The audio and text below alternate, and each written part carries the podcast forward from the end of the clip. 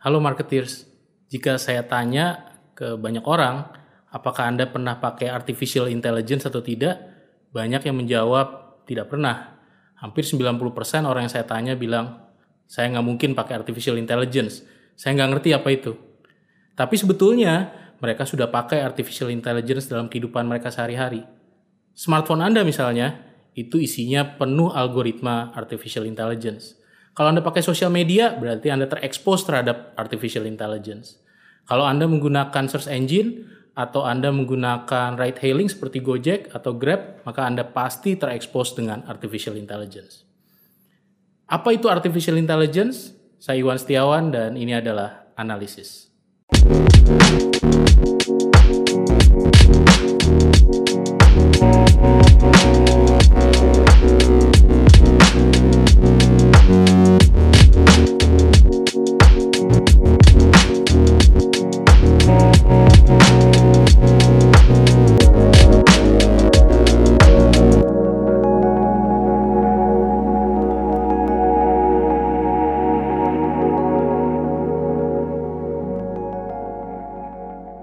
Di episode yang keempat, saya akan membahas tentang artificial intelligence dan manfaatnya untuk bisnis.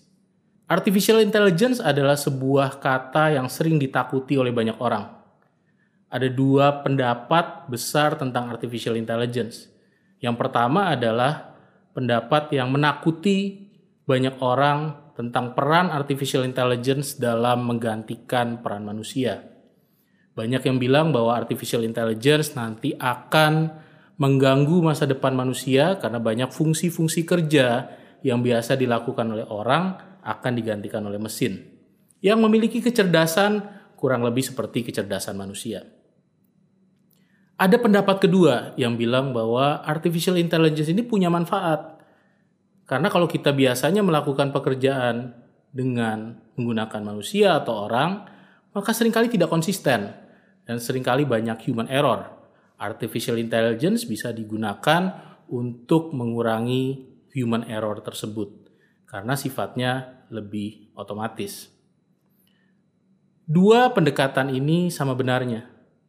Kita tahu bahwa artificial intelligence banyak manfaat, tetapi apabila kita tidak memahami persis apa itu artificial intelligence, bisa saja peran kita akan tergerus di masa depan. Mari kita bahas apa itu artificial intelligence.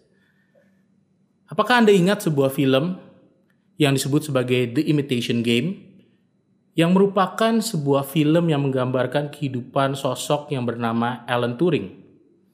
Alan Turing di film tersebut digambarkan di dalam sebuah setting Perang Dunia Kedua, di mana dia berusaha mengintersep kode-kode dari lawannya untuk kemudian di break dan menentukan lokasi-lokasi dari tentara Jerman yang menggunakan kode-kode khusus. Untuk bisa membreak kode-kode tersebut, Alan Turing yang diportray di dalam film Imitation Game menggunakan sebuah komputer atau mesin yang sangat besar yang memenuhi sebuah ruangan. Setting dari film ini adalah di tahun 50-an dan mesin yang Anda lihat di film itu adalah mesin pertama di dunia yang memiliki artificial intelligence. Ini sesuai dengan premis yang dibawa oleh Alan Turing di film tersebut. Can machine think? Apakah mesin bisa berpikir seperti layaknya manusia?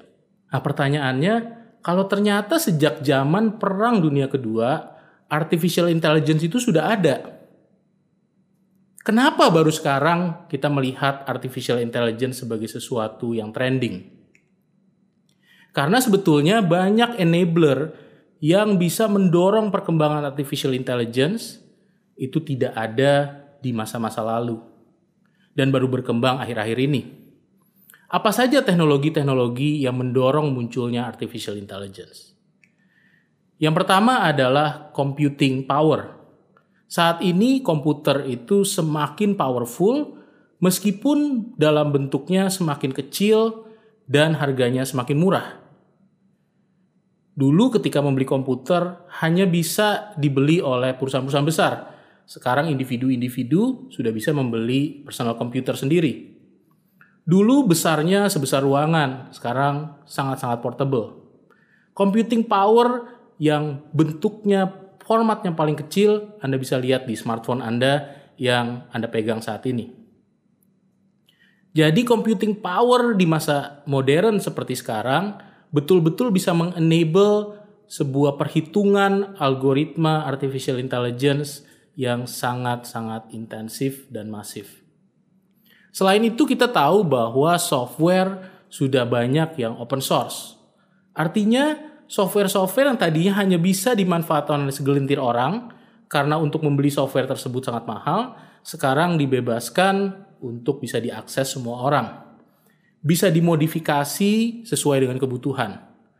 Ini mempermudah distribusi dari teknologi sehingga akhirnya banyak developer atau banyak orang teknologi yang bisa saling berkontribusi melengkapi teknologi, melengkapi software sehingga menjadi semakin sempurna.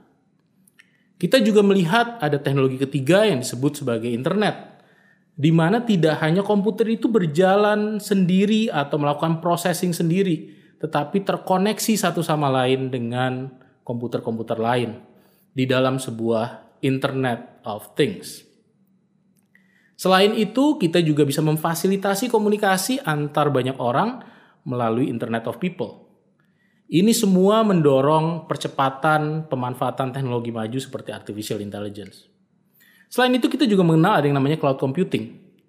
Di mana sekarang tidak perlu membeli hardware atau software dan kita taruh di tempat kita, biasa disebut sebagai on-premise computing, tetapi kita cukup subscribe atau langganan secara cloud.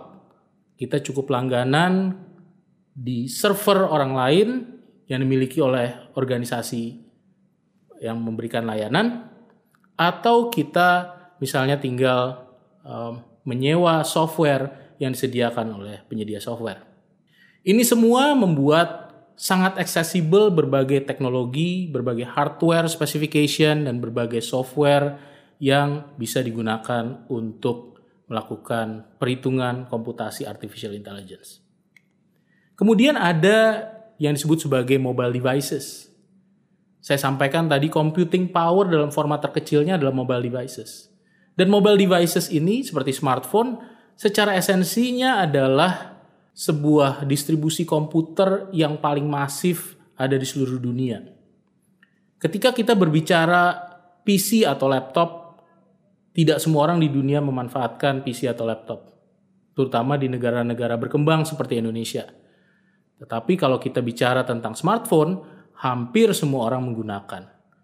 Berbicara mobile devices, hampir semua orang di Indonesia sudah biasa menggunakan mobile devices. Sehingga distribusi dari teknologi itu tidak hanya dekat tetapi langsung di tangan dari user yang bersangkutan.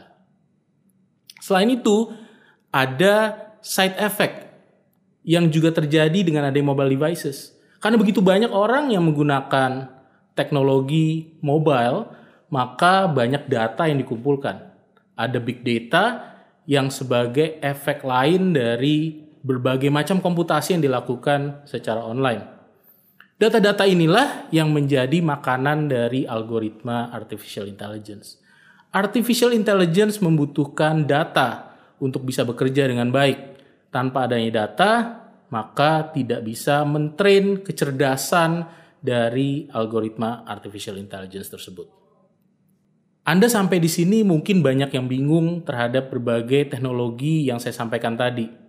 Padahal berbagai teknologi enabler yang saya sampaikan tadi adalah justru yang paling basic. Saya akan menjelaskan sekarang teknologi-teknologi yang jauh lebih advance yang semuanya dilandasi oleh artificial intelligence. Tapi jangan takut. Semua teknologi-teknologi ini sebetulnya adalah teknologi-teknologi yang tidak intimidatif dan tidak perlu ditakutkan sama sekali. Saya sebut sebagai human inspired tech. Kenapa begitu? Karena menurut saya teknologi-teknologi yang disebut maju ini sebetulnya adalah teknologi-teknologi yang terinspirasi oleh cara kerja manusia. Jadi kita sebagai manusia tidak perlu takut karena justru teknologi-teknologi tersebut mencoba meniru apa yang bisa kita lakukan. Misalnya, manusia dikenal memiliki kemampuan berpikir atau disebut sebagai intelligence. Kemampuan berpikir kita atau natural intelligence yang kita miliki dicoba ditiru oleh mesin atau komputer dalam bentuk artificial intelligence. Kenapa disebut artificial intelligence? Karena sebetulnya mencoba meniru intelligence manusia tetapi bentuknya buatan sehingga disebut sebagai kecerdasan buatan atau artificial intelligence. Cara kerjanya sama persis dengan cara kerja otak manusia. Ada satu pendekatan di artificial intelligence yang disebut sebagai machine learning, di mana komputer kita latih untuk bisa berpikir seperti layaknya manusia, dan diajari atau disekolahkan seperti manusia bersekolah atau belajar. Misalnya, ketika kita kecil, kita ingat bahwa ketika kita berjalan untuk pertama kalinya sebagai anak kecil, kita baru belajar untuk melangkah, kita jatuh, kemudian kita secara tidak sadar belajar untuk menjaga keseimbangan. Semakin sering kita jatuh, maka semakin cepat kita belajar. Demikian juga halnya dengan mesin. Semakin banyak mereka melakukan kesalahan, membuat prediksi ternyata salah, membuat forecast ternyata meleset, semakin cepat mesin tersebut belajar, semakin cerdas mesin itu pada akhirnya. Pola pembelajaran yang belajar dari pengalaman, pengalaman salah, pengalaman benar, itu adalah pola-pola belajar manusia yang dijadikan pola belajar mesin atau disebut sebagai machine learning. Selain itu, manusia memiliki kemampuan komunikasi. Kita bisa berkomunikasi satu sama lain melalui satu hal yang disebut sebagai language atau bahasa. Tapi kalau kita pikir-pikir, cara kita berkomunikasi melalui bahasa itu sangat natural dan sangat tidak terstruktur. Kita belajar bahwa struktur kalimat itu di sekolah subjek, predikat, objek keterangan, SPOK kita sebutnya. Tetapi dalam ngobrol sehari-hari kita jarang sekali menggunakan struktur kalimat seperti itu. Bahkan hampir tidak pernah. Dan kalau ada teman kita yang menggunakan struktur kalimat seperti itu, kita anggap dia aneh. Karena itu ketika kita ingin mengajari mesin untuk berbahasa seperti manusia, kita tidak bisa hanya memasukkan data-data dari kamus kita input, kemudian kita ajarkan aturan-aturan dalam berbahasa seperti subjek, predikat, objek, dan keterangan tadi. Tetapi kita perlu menciptakan sebuah aturan-aturan yang lebih natural. Dan ini pendekatan teknologinya disebut sebagai Natural Language Processing atau NLP di mana ini adalah cabang dari artificial intelligence yang mempelajari bagaimana manusia berkomunikasi. Contohnya, misalnya, apabila kita menggunakan iPhone, kita memanfaatkan Siri, atau kita misalnya berkomunikasi dengan Google, bertanya sesuatu melalui voice. Itu semua adalah mesin-mesin yang menggunakan natural language processing mereka bisa memahami ucapan kita karena mereka dilatih untuk mengerti cara kita berbicara. Kemudian manusia juga memiliki lima panca indera yang digunakan untuk sensing. Kalau ada barang di depan, saya hindari supaya saya tidak tertabrak. Apabila saya mendengar ada suatu tanda bahaya, maka saya akan lari. Apabila saya mencium ada bau yang tidak enak, maka saya akan menutup hidung saya. Lima panca indera ini membantu saya untuk bereaksi terhadap stimulus yang dihasilkan dari lingkungan saya. Komputer juga punya panca indera yang menggunakan sensor. Teknologi-teknologi sensor ini menggantikan fungsi panca indera. Kita mengetahui ada yang namanya facial recognition, itu menggantikan mata manusia. Kita mendengarkan eh, teknologi-teknologi yang bisa memahami audio, itu menggantikan telinga manusia. Kita mengerti ada teknologi yang disebut sebagai proximity sensor, di mana kalau ada barang yang mendekat atau objek yang mendekat, kita akan tahu. Dan ini digunakan di dalam teknologi seperti driverless car atau mobil autonomous. Ini semua adalah bentuk-bentuk teknologi sensor yang belajar dari cara kerja panca indera kita. Kita juga belajar bahwa manusia itu bisa bergerak, melakukan aktivitas. Kita bergerak setiap harinya melakukan pekerjaan dengan anggota tubuh kita. Maka muncullah satu cabang lagi di teknologi yang namanya robotics, di mana ada gerakan-gerakan yang dilakukan oleh robot yang mencoba mengikuti gerakan-gerakan manusia. Digunakan banyak di manufaktur. Pabrik-pabrik banyak yang sekarang tidak menggunakan karyawan-karyawan manusia, tapi menggunakan tangan-tangan robot untuk melakukan assembly dari produk mereka. Kita juga sering berimajinasi, maka ada teknologi yang memfasilitasi imajinasi kita yang disebut sebagai mixed reality. Kita sering kenal istilah namanya augmented reality atau virtual reality. Augmented reality dan virtual reality adalah teknologi-teknologi yang sering kita temukan di dalam gaming, sering kita temukan untuk fungsi entertainment dan edukasi. Dan ini semua memanfaatkan cara kerja kita berimajinasi, kemudian diadopsi oleh mesin atau komputer. Dan terakhir, manusia memiliki kemampuan untuk berhubungan satu sama lain, memiliki koneksi dan interaksi dengan orang lain, bersosialisasi, karena itu, tidak hanya manusia ke manusia yang ada connectivity, tetapi antar mesin dengan mesin juga memiliki konektivitas. Ini yang disebut sebagai machine-to-machine connection. Yang paling lazim dikenal juga sebagai Internet of Things atau IoT, atau bahkan sekarang yang lagi naik daun, yang saya akan bahas di episode-episode berikutnya, yaitu blockchain. Nah, teknologi-teknologi yang tadi saya sampaikan itu sebetulnya sangat lazim ditemukan di berbagai kehidupan sehari-harinya kita. Misalnya, Anda menggunakan search engine, maka Google yang Anda gunakan sebetulnya menggunakan artificial intelligence untuk bisa memetakan halaman-halaman yang dia ingin rekomendasikan sebagai hasil dari pencarian Anda. Apabila Anda menggunakan jasa perbankan, Anda mengajukan kredit dan lain-lain, kemudian bank mengevaluasi apakah Anda layak diberikan kredit atau tidak, maka bank tersebut akan menggunakan kredit scoring yang memanfaatkan artificial intelligence untuk menganalisa apakah Anda kredit worthy atau tidak. Bank juga menggunakan artificial intelligence untuk mendeteksi apakah ada penipuan atau fraud di dalam berbagai transaksi perbankan. Selain itu, di e-commerce kalau Anda membeli sesuatu, kemudian biasa e-commerce tersebut menawarkan produk lain yang sejenis. Itu semua back-end-nya menggunakan artificial intelligence.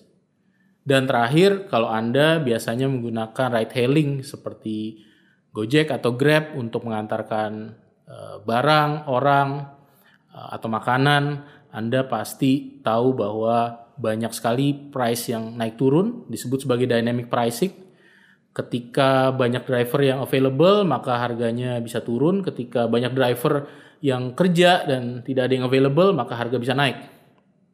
Ini semua disebut sebagai dynamic pricing dan perlu engine artificial intelligence untuk menentukan harga di jam-jam tertentu. Ini semua adalah aplikasi-aplikasi artificial intelligence yang sering digunakan dalam kehidupan kita sehari-hari jadi kalau lain kali ada yang menanyakan apakah Anda sudah pakai artificial intelligence, maka jawabannya ya, Anda pasti sudah pernah menggunakan artificial intelligence. Bagaimana kalau kita ingin memanfaatkan artificial intelligence di dunia bisnis? Apabila Anda bilang bahwa saya perusahaan UKM, saya tidak memiliki dana atau anggaran untuk menggunakan AI atau artificial intelligence, atau Anda bilang bahwa saya tidak punya tim IT yang kuat di organisasi saya. Saya memang perusahaan besar, tapi tidak ada orang IT yang cukup pintar untuk menciptakan artificial intelligence. Lalu apa yang harus saya lakukan? Anda perlu mengenal dua jenis solusi artificial intelligence. Ada artificial intelligence yang sifatnya custom, di mana memang sangat mahal, dan Anda butuh orang yang kompeten untuk menyusun artificial intelligence tersebut. Karena sifatnya custom, maka dibentuk sesuai dengan kebutuhan Anda. Dan sangat-sangat mahal untuk mendevelop sesuatu yang custom. Akan tetapi ada tipe yang kedua, yaitu yang disebut sebagai off-the-shelf AI, atau AI yang sebenarnya bisa langsung pakai. Anda cuma perlu menggunakan produk tersebut secara langsung tanpa perlu membuatnya. Dan sudah banyak sebetulnya tech startup di Indonesia yang menjual produk-produk berbasis AI. Contohnya ada sebuah startup di Indonesia yang namanya Balesin. Balesin ini adalah platform artificial intelligence untuk admin sosial media yang otomatis. Jadi kalau Anda berjualan produk fashion atau produk makanan dan Anda mau menggunakan chatbot untuk menjawab pertanyaan atau untuk jualan produk Anda, tidak perlu loh bikin dari nol, tinggal langganan produk yang dimiliki oleh Balesin. Ada juga platform yang namanya Katapa. Ini adalah startup yang berfungsi untuk mengatur payroll atau penggajian di organisasi Anda. Kalau Anda misalnya ingin mengetahui berapa lama sih sebetulnya karyawan itu bekerja dalam satu minggu, berapa jam kira-kira masa kerja mereka dalam satu hari. Atau Anda ingin tahu sebetulnya berapa sih pengeluaran Anda untuk asuransi dan kira-kira apakah Anda bisa memprediksi pengeluaran Anda di tahun-tahun berikutnya. Itu semua bisa dilakukan dengan artificial intelligence, tapi Anda tidak perlu buat sendiri. Tinggal menggunakan produk yang dimiliki kata apa untuk bisa memanfaatkan artificial intelligence dalam proses penggajian di organisasi Anda. Saya ingin disclaimer bahwa saya tidak berjualan balesin dan kata apa, tetapi dua solusi ini adalah dua contoh bahwa AI itu sendiri sekarang sudah bisa dimanfaatkan oleh lebih banyak segmen di pasar yang tidak memiliki kemampuan IT atau teknologi informasi sama sekali. Kalau Anda perusahaan kecil atau Anda tidak memiliki kemampuan IT, Anda tetap bisa memanfaatkan AI untuk bisnis Anda. Mudah-mudahan episode yang keempat ini bermanfaat juga untuk Anda. Sampai jumpa di episode-episode berikutnya. Apabila Anda belajar banyak dari analisis, tolong subscribe, like, dan share konten yang kami create ini. Dan apabila ada pertanyaan yang ingin saya bahas di analisis, silakan tanyakan di kolom komentar.